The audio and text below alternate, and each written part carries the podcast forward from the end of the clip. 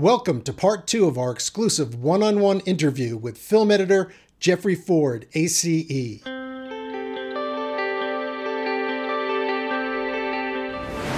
you enjoyed this video, be sure to like and subscribe to our channel.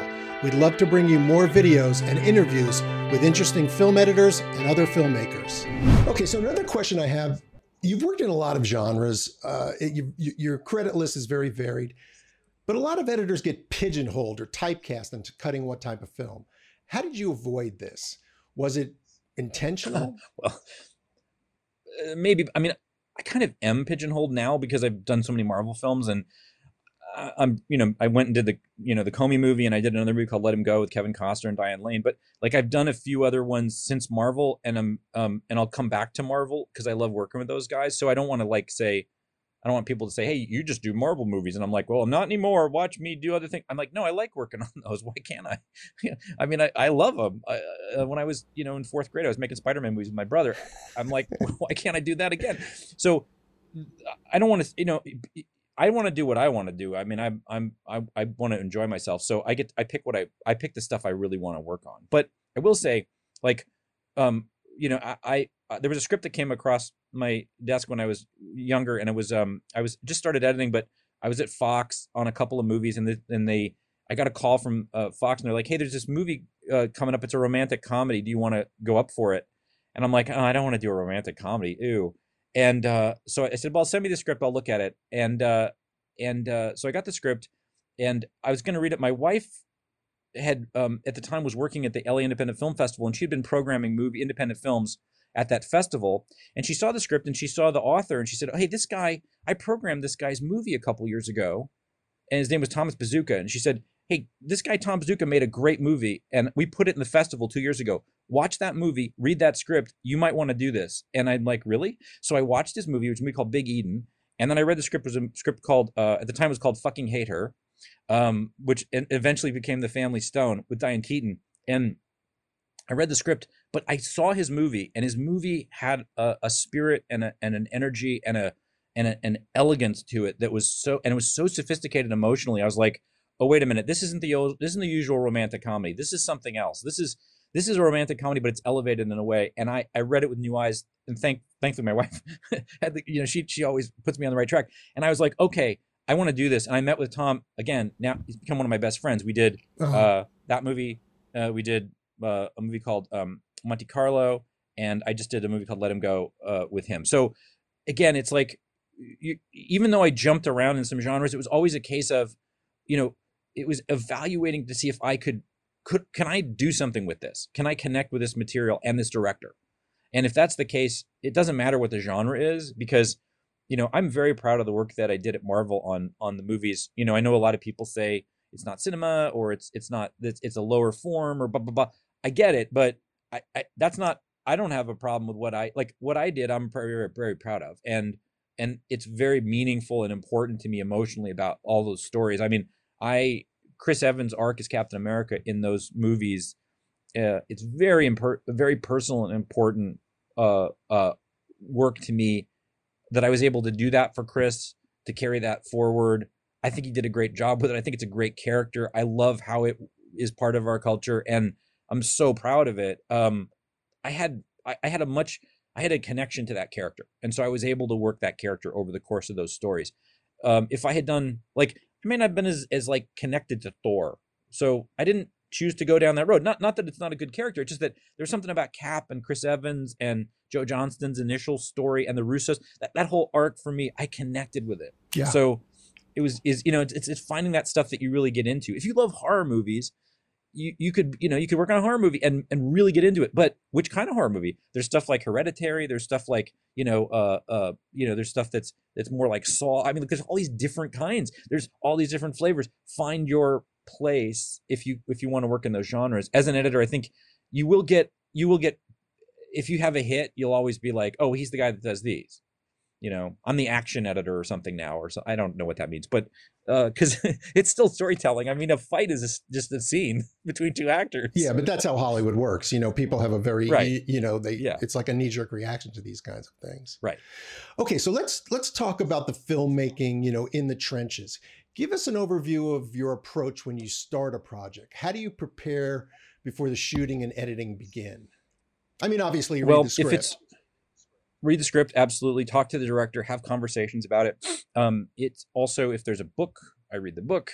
Um, if there's research material, if it's docu, if it's a docudrama, I read the research material that created, you know, for the Comey movie. I, you know, it was the Mueller report. It was reading Comey's book, uh, Higher Loyalty. It was um, doing a lot of research on stock footage because the movie, when you see it, is intercut with news footage. So sure. it was almost a documentary fused with a narrative, and so there was a lot of research done about what was going on in that period. It's a very it's a it's very much about a particular period in the uh, in the Trump administration, the very you know end of the campaign, the beginning of the of, of, the administration before Comey was fired. So it's that research was was very intense. Breach, I did some similar kind of research on Robert Hanssen um, with with Stephen Glass, same kind of thing. So I do for the for the for the stuff that's based on you know uh, real world stuff or, or, real events, then that's a deep dive that I, I try to do.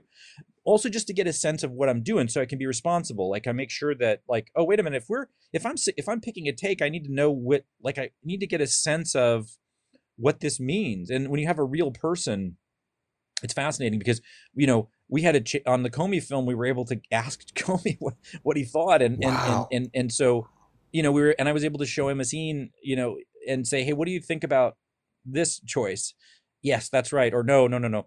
And that's like helpful to be able to sense like how you know if you, you're able to access the subject that's critical. Um, you don't always have that luxury um, and you also sometimes you don't want to, to do it that way. Right. But i think it's um it's important to be to, to be aware of all the depth of the material. And that most of it comes from conversations with the director and and and and and working on the screenplay i very rarely read a script and we went off and shot it usually you write read, read a script and you make notes and you're re- rewriting it you're adjusting it as you shoot you're making modifications so having some of those things in mind making notes detailed notes about what you think should be changed being able to help that. And and also you always want to go to the director and say, okay, listen, here's what I'm getting. What do you is that what you want to do? Because this is how it's presenting. What are you trying to say? Don't you don't want to go in and say, it should be this way. I'm right. Look at me. I have the answer. No. You don't know what that director is trying to say. They may not have communicated it clearly. Part of your job is to help them figure out how to say what they want to say. And I always want to do that. I always want to say, well, what are you what's the story about? What is the thematic idea that we're trying to impart? And if they're if you're not sure, then we'll go on a, a, quest together to figure that out. But it's important to know that when you're making the choices. I mean, when I started working on Public Enemies, I asked Michael about you know his approach to Dillinger and and how he was going to because I read a lot about Dillinger, but it was like, what is your take on this? It's Johnny Depp. Are you saying that he's like a? It's almost like he's the beginning of a counterculture that doesn't land for another thirty years. I mean, he's this guy who sort of just doesn't take he doesn't take the the government seriously. Um, is he like the first beat, you know, or something? And Michael's like, "What the hell? That's the worst idea I've ever heard. Not not what I'm doing at all. Don't do that. Don't do that. He's a he's." He's not thinking about tomorrow. There is no future. He's living in the moment. He's completely centered. This is, these guys are like centered in a moment. Don't try to think about him in a don't put him in a postmodern you know context don't try to rationalize or put him i'm like okay geez, i misread what you were going and but it was great to have that conversation i like re, it recentered my approach to choosing takes to like you know a, a, you know how i would like look at the character what i would you know my opinion i would give because he's he was telling a different story than i thought he was telling. This is by the way in the early days you don't quite have all the performances you don't know what the actors are going to do yet you just have the overarching script and in that case a, a book um, that that it was based on. So he was going in a different direction and i needed to know that you know what i mean? And i'm glad that i i'm glad that we had that conversation. So it's always good to dr- draw out what you want yeah. what they want you to do. Cleared it up. Absolutely. Yeah. So you cut crazy heart with jeff bridges which was just an amazing film. Do you approach a small intimate drama like that from an editor's perspective from you know the basic cutting of the emotional beats and things like that? Do you do you approach it differently than a, a marvel film no i don't but well on crazy heart i just that was a movie that my friend and my former roommate from college john axelrad cut with scott cooper and john and scott cut that movie and, and did a lot of the work on bridges performance before i came on and what happened was they sold the movie to searchlight and then they you know john went on to other projects the movie was there for for months before they decided how they were going to release it And at one point, they're like, "We want to get this out for Oscars, and we need to get it up. We need to do a recut on it because it's not. They hadn't quite finished it. They had done it. They had done a mix that wasn't very good, and, and they had they had they had just they had got it to the point where they could sell it to a studio for distribution, but they hadn't really done the work to finish it. Mhm. And John was on another picture, so I I came on and did a really intense pass on performances, um, to to you know to tone that thing in with with the director because they needed to do that final push that you would normally do if you were in post. And it was interesting because we found a lot of things in that process, but it really, you know, when you approach a movie that's that's already cut, your you know your approach is different than if you're building it from from the ground up. But I will say to your answer your to answer yeah to answer your question though, I literally approach everything, including a fight scene um, in a Marvel movie or a visual effects sequence, in utterly the same way. It's a storytelling moment, and it's transactional or emotional relationships between characters. And if you know some, it could be a kiss, it could be a punch, it could be a dialogue, but that's still an interchange that you need to. You know, there's rhythm to it. The amount of time it takes before the punch is thrown has meaning.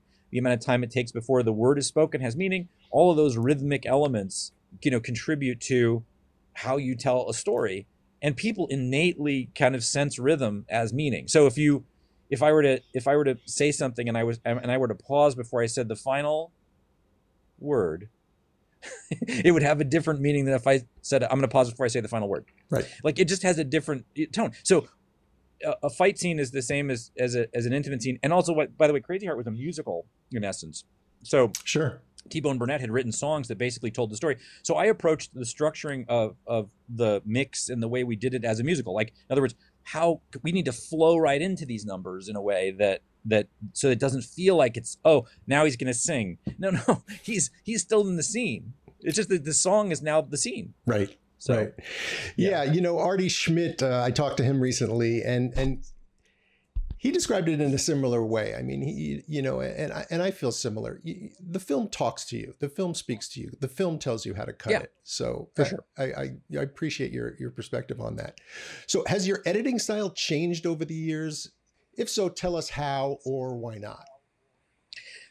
I don't know. Uh, I think it has. I think it's probably gotten. Um, I think I've probably developed a, a very different way of putting a scene together initially than I used to. I used to have a much more sort of clinical. I, I would break things down into.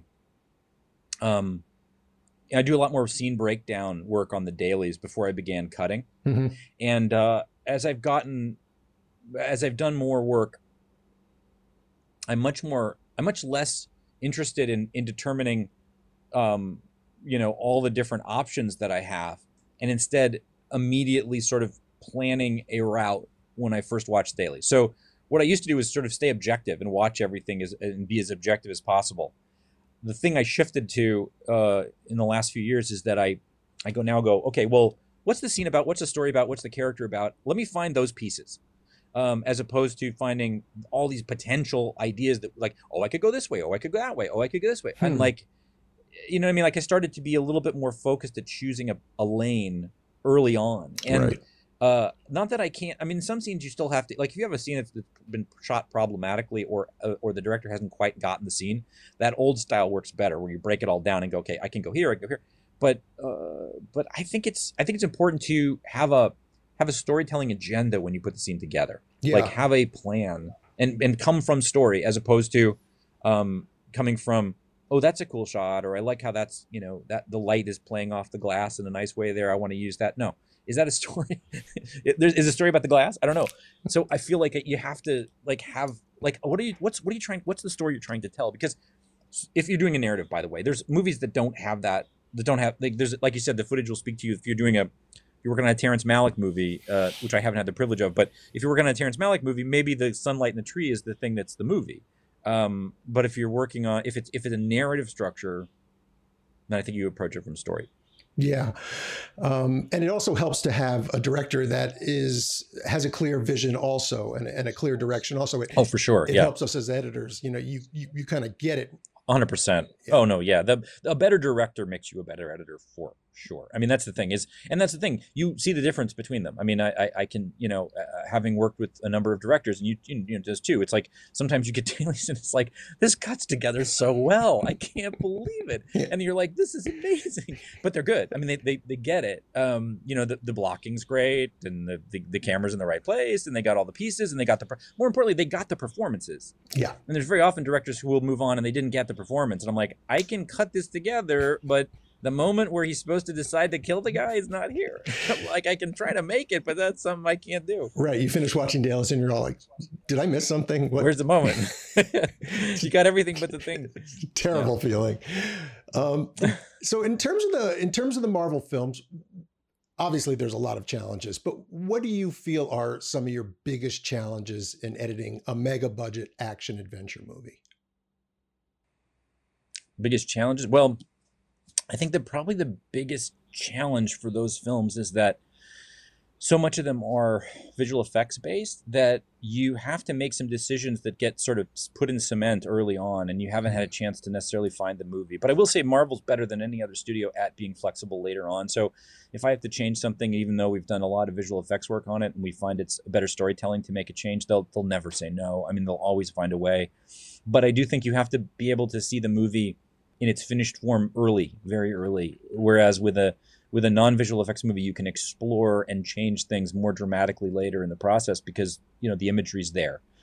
That's basically the biggest i mean and, and time. I mean if you have to make a movie that has to come out in a year then you're up against it. And, and a marvel movie we make them in a year pretty much and that's not easy. I mean the star wars movies used to take three years to make back in the in the day when lucas made them in the late 70s and early 80s and i think that's probably a more realistic approach even now with accelerated post-production the creative process to make a big movie does take time and it's getting less and less. So I think you know the Hmm. deadline pressures are realistic, and we have to. We, they're here to stay, but but I think that's that's the, the greatest issue. And then obviously, um, some movies, you know, like if you have a really if you if you're going in with a great script that's solid and, and works, you'll have less issues. If you are going in with something that's still not fully formed because it's been put into production too quickly, you're going to have m- more difficulty because you're going to be changing it as you go. Neither thing is bad. In fact, you can make some great movies from you know flying by the seat of your pants. I mean, at Marvel, we made you know in Avengers, in, in Infinity War and Endgame were written as we were shooting them to some Wow. extent, and uh, Civil Civil War and Winter Soldier were not as much. So, like for instance,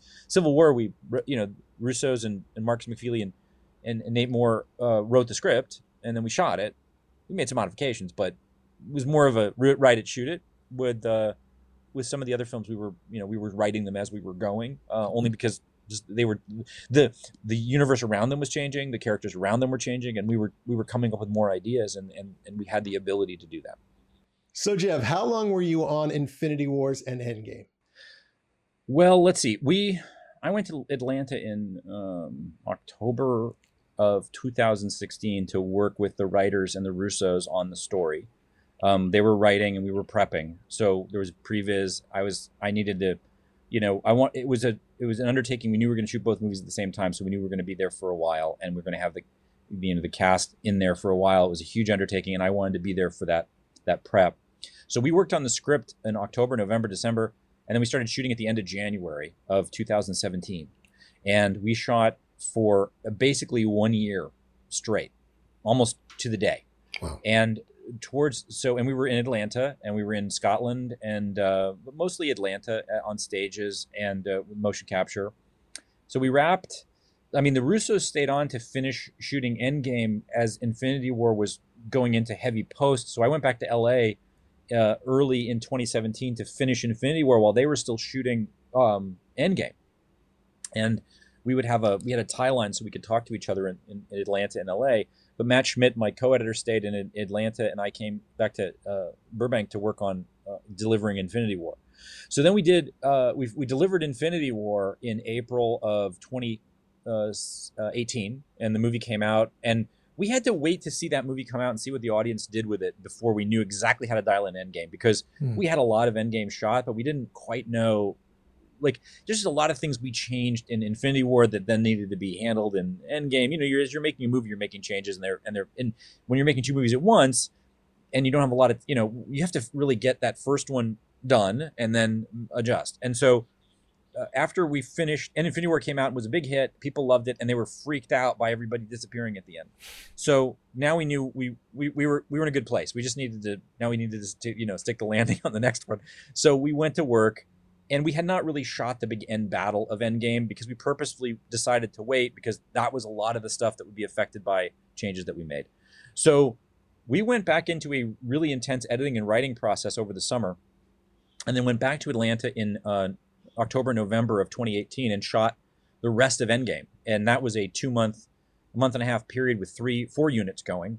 Um, so it was wow. Joe, Anthony, Joe was on one, Anthony was on another, Dan DeLeeuw, our visual effects supervisor, was on another, and I was on mocap. So basically, we were all directing. Four of us were wow. directing, um, you know, various bits, and we bring the directors, uh, you know, Joe and Anthony over to get sign offs on stuff, and then I, you know, we keep working with the actors. And it was crazy because we were all working parallel, but it was fun and we were then you know when we, we we got all that stuff into the visual effects pipeline because we only had you know november december january february march to get all those visual effects done for delivery in april. We were up against it so we had to shoot then. Uh, and it was that was all the heavy lifting visual effects. Do you have any uh, sort of like rough idea of how many visual effects were in the film? 3000 shots or something? I mean I, I can't remember. I'd have to look it up but there was a lot. And it was also but a lot of it was fully cg in, you know we shoot reference but or the or the physical element of it but it had to be there's no way to, there's no way to just you, you know it's a, these movies are hybrids of, of animation and, and live action so right. you have to do you have to shoot them to get to what you want. There's just no other way. You can't you can't skirt it. You can't go, oh, we'll just have them animate it and it'll be fine. It doesn't work that way. The actors drive it. The scene, their scenes, they have to be cut and they have to be then animated. So, of course, yeah. You know, it just it was it was nuts, but it was fun, and we knew what we were doing. Like we we had a clear piece of screenwriting that took us to the end. So we were like, we're good. We're gonna be fine. We know what to do now. We learned a lot from the last one. We have everybody in place. We were dialing stuff in, and then we did one last reshoot in January for uh, a few things that we needed for story stuff to clarify very quickly at, at Raleigh Studios, and uh, and got you know Tony's last line and his and his big moment, and uh, and that was that was it. And we pop, you know popped that in and, and, and delivered, and and then we just hoped that we weren't gonna that everyone was gonna hate us. we didn't know. We had no idea. Right. Right. So wow, it. what an accomplishment, man! Jesus, that was that was a huge, huge undertaking. I I mean, it just seemed to go on forever as I was, you know, reading about it and following. Yeah. So along. well, that was so was yeah. So October to answer your question, October 2016 until April 2019 was straight on working on that movie, and then.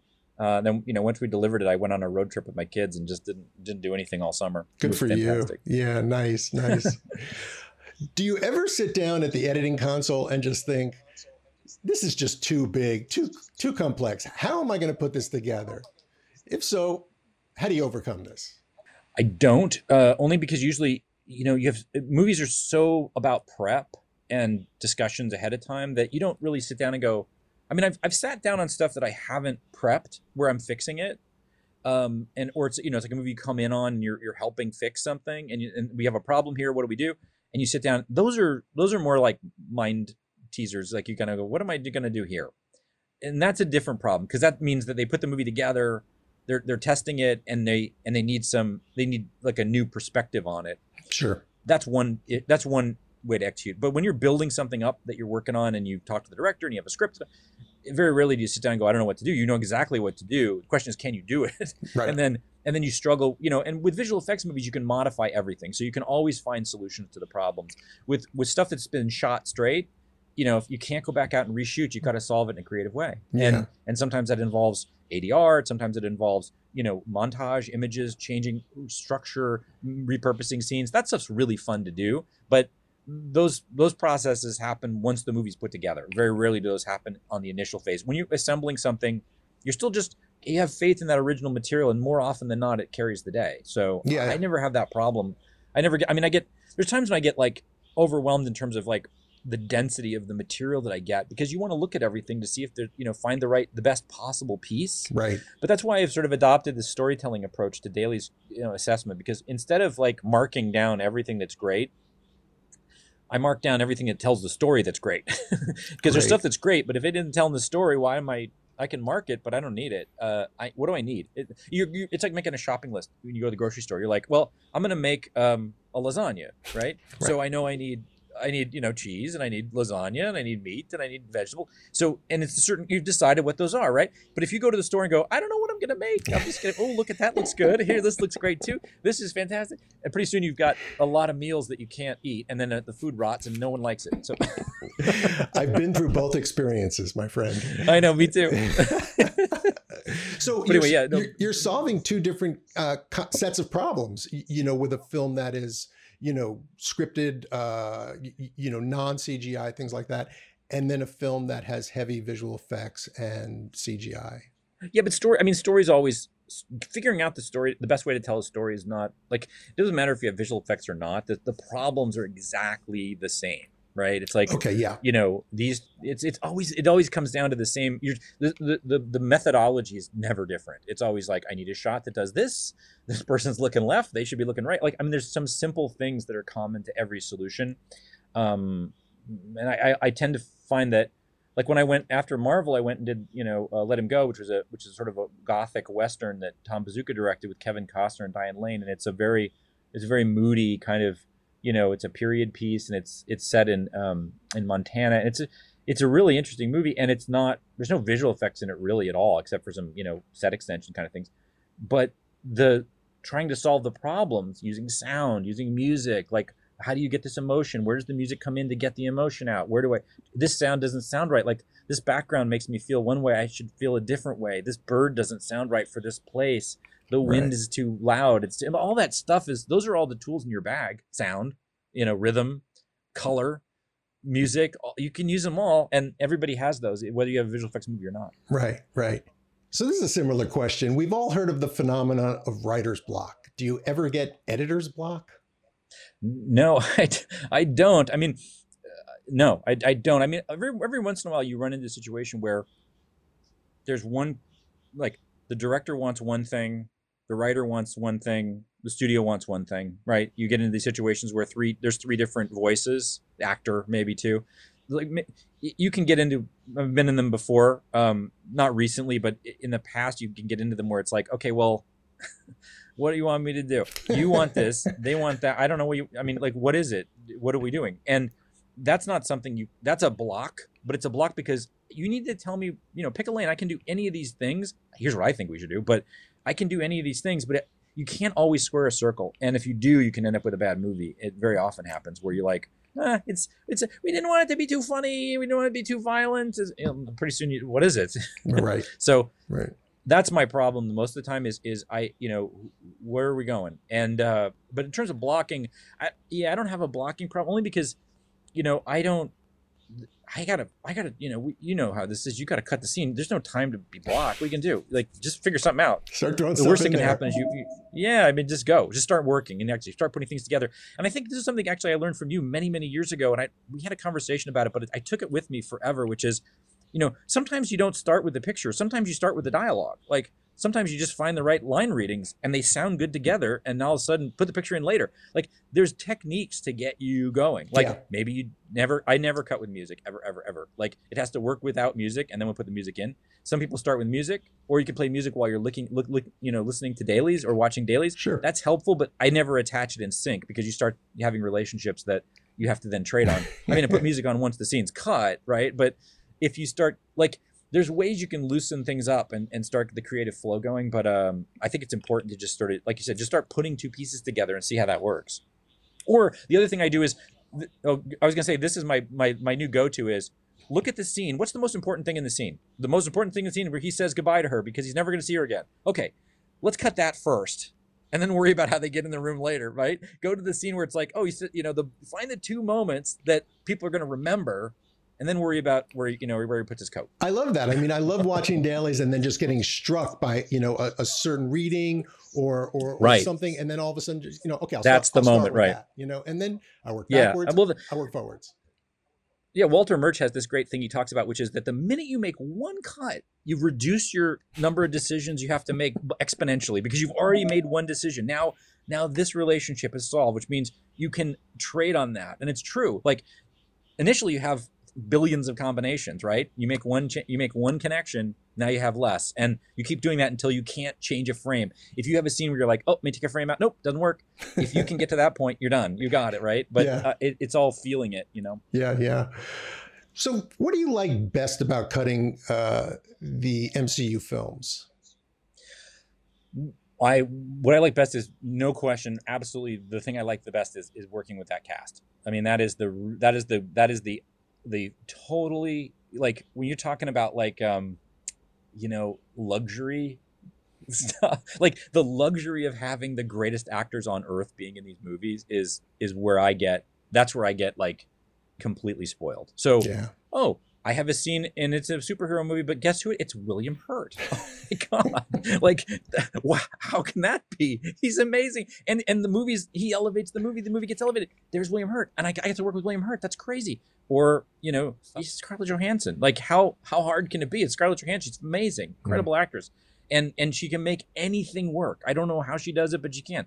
Um, Downey, unbelievable. Like that's the that's the I have to say that if I when I pinch myself, it's that I got to work with these these actors because that's what you're really that's what I'm you know you're scrubbing that all day. You're trying to find the good moments. Well, you got a lot more good moments when you have uh you know Mark Ruffalo. Yeah, there's something so inspiring about a great performance. It just makes you feel like, ah, I am the luckiest person in the world to get to work on these kinds of things.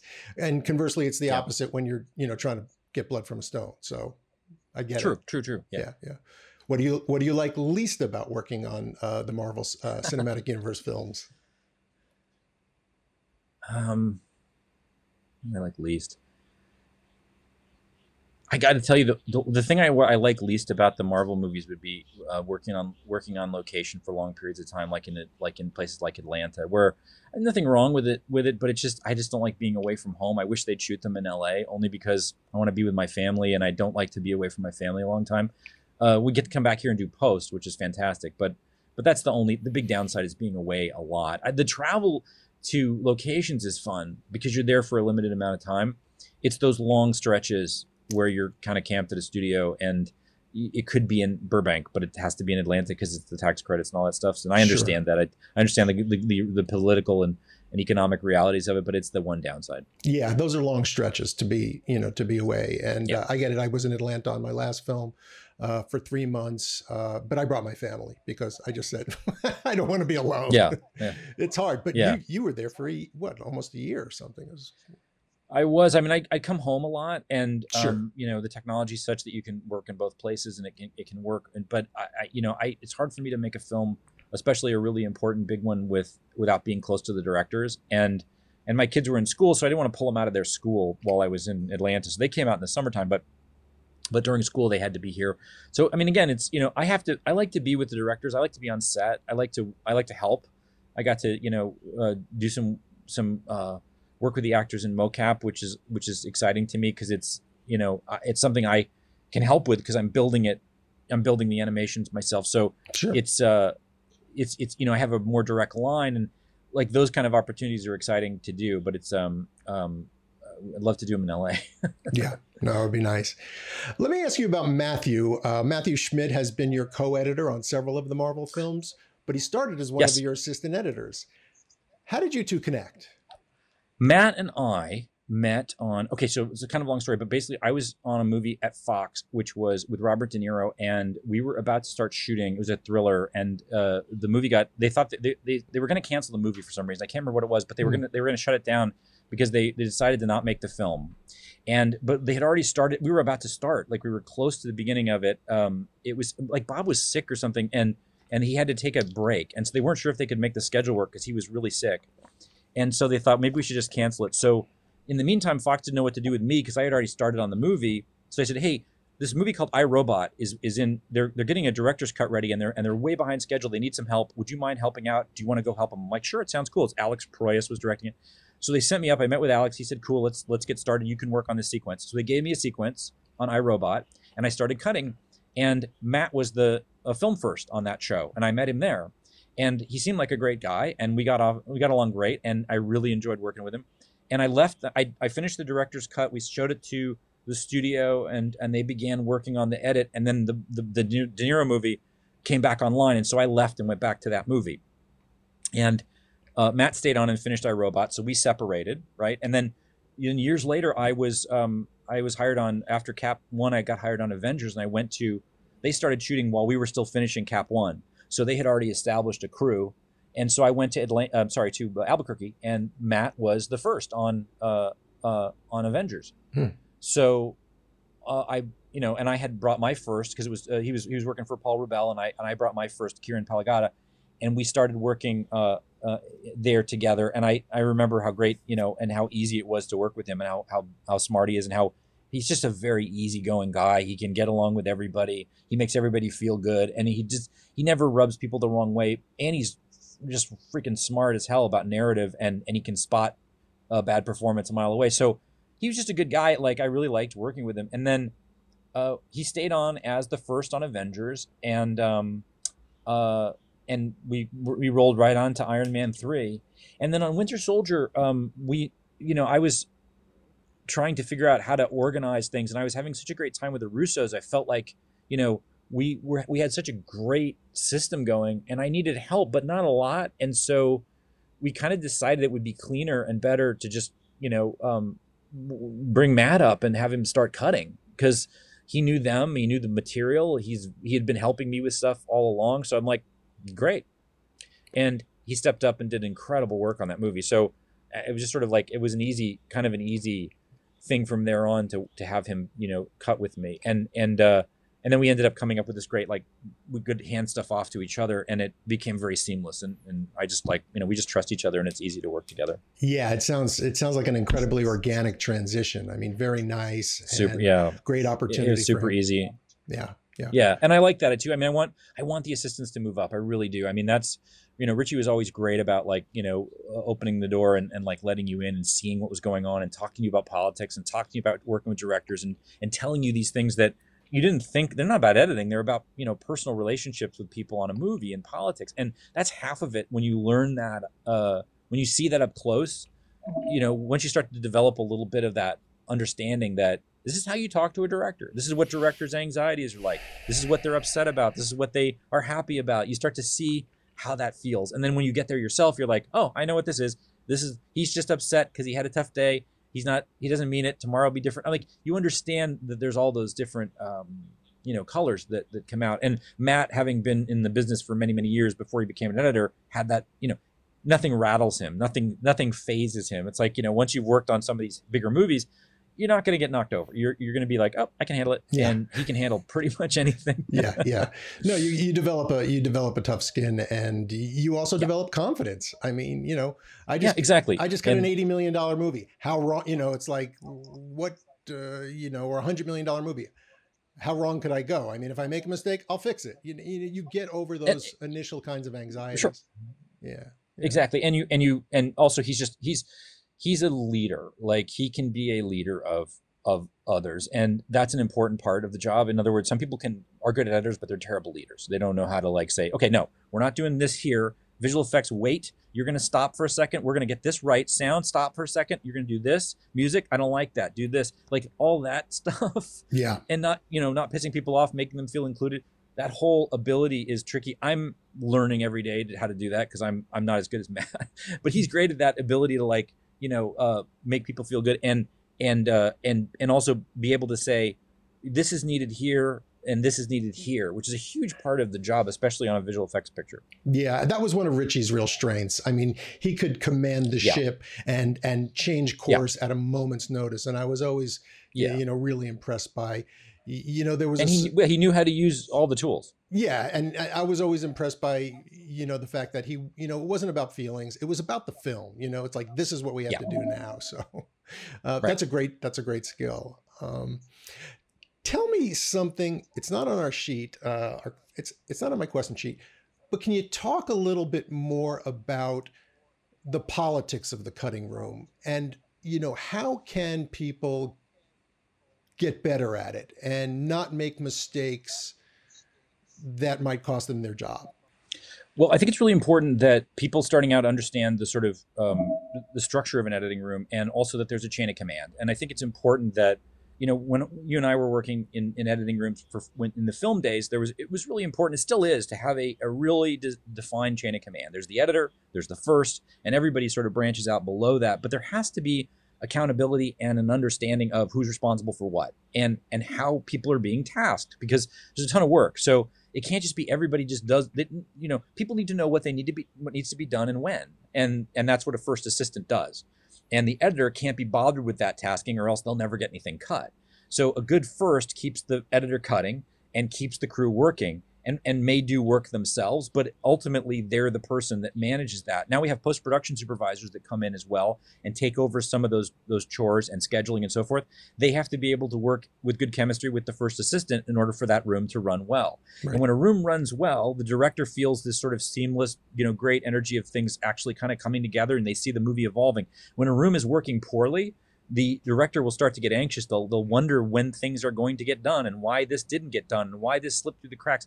All that accountability and that attention to detail is critical in a movie uh, when making a movie because a movie has a million moving parts. And you know are the subtitles spelled correctly? Uh, did we get that change put in? Is that the right cue? Is that cue in sync? Why is this line out of sync? All those questions you know the audience just gets shocked when they see something wrong. We as editors uh, see things wrong all the time until they're right, um, right. but the the room the room you know keeping all those details keeping all those ducks in a row that requires a really precise you know well-oiled machine. And that means you need a strong first assistant who understands the mechanics of everything and can lead that crew when the editor can't. But that, that editor has to lead by example to the first and then ultimately to the assistants as well because ultimately the editor is accountable for all of that work right. so if my if my second screws something up big time and costs the production a lot of money or something gets into a movie that shouldn't be there that's that's on me. It's right. not on them. It's Absolutely. on me. That's my that's my crew. Yeah. So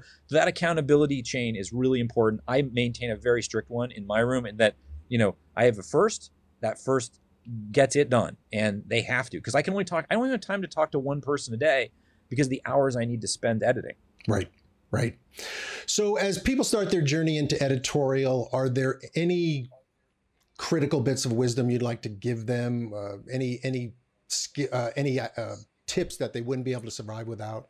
Well, I mean, I, I can't really speak to any kind of technical stuff because I mean, there's so many things to talk about there. I mean, you just have to, you know, you have to know, you have to know the computers and you have to know how things work and you have to have a basic understanding of that before you get in there. It's like, you know, it's like driving a car. If you can't drive the car, get stay off the road. But uh, if you have the basic skill set and you and you have some talent and passion, the only piece of advice I can give you is just tell the truth. Don't lie. Just be honest. And and and and if you do something wrong, fess up if you do something right, take the credit, and or actually better yet, uh, find somebody else to give the credit to. Like in other words, be grateful, be humble, and be honest. I mean, don't don't think that uh, this is uh, you, you didn't get handed the job. It's it's a it's a real blessing to be able to do this stuff. It's a, it's a it's a um, you're lucky to be here. I feel lucky to be here. Uh, you can honor that by just you know um, um, you know don't uh, just be be open and honest. I think it's really important, and that's how you that's how you gain people's trust. Is they they realize you tell the truth, and that means being honest about opinions too. Like if you see a scene and you don't think it's very good, and it's time to talk, go ahead and talk. But if it's not time to talk, be quiet because maybe the director and the editor are solving that problem, and maybe they're not. And there's a right time to to say, "Excuse me, I have an idea." and there's a wrong time you have to learn where that is and it's different for every editor and every director some directors like that that feedback constantly some you are not uh, welcome until they've had a chance to work the material because they may be seeking out something that you're not. So it's always important to like. I guess that I mean now I've got two things to say: uh, be honest and and be respectful about when you can speak. Yeah. Yeah, smart goes back to uh, to diplomacy and learning how to read the room and things like that. Absolutely.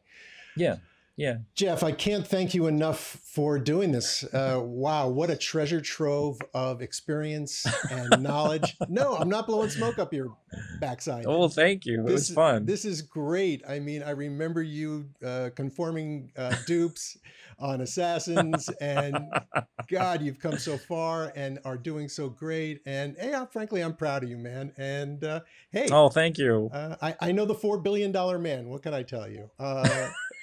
This is it's going to make. Well, a- I, it was it's a team effort. I listen. I, I, I the, Marvel is one of those things where it's like you get on that train and there's so much already. There's so many already great things going.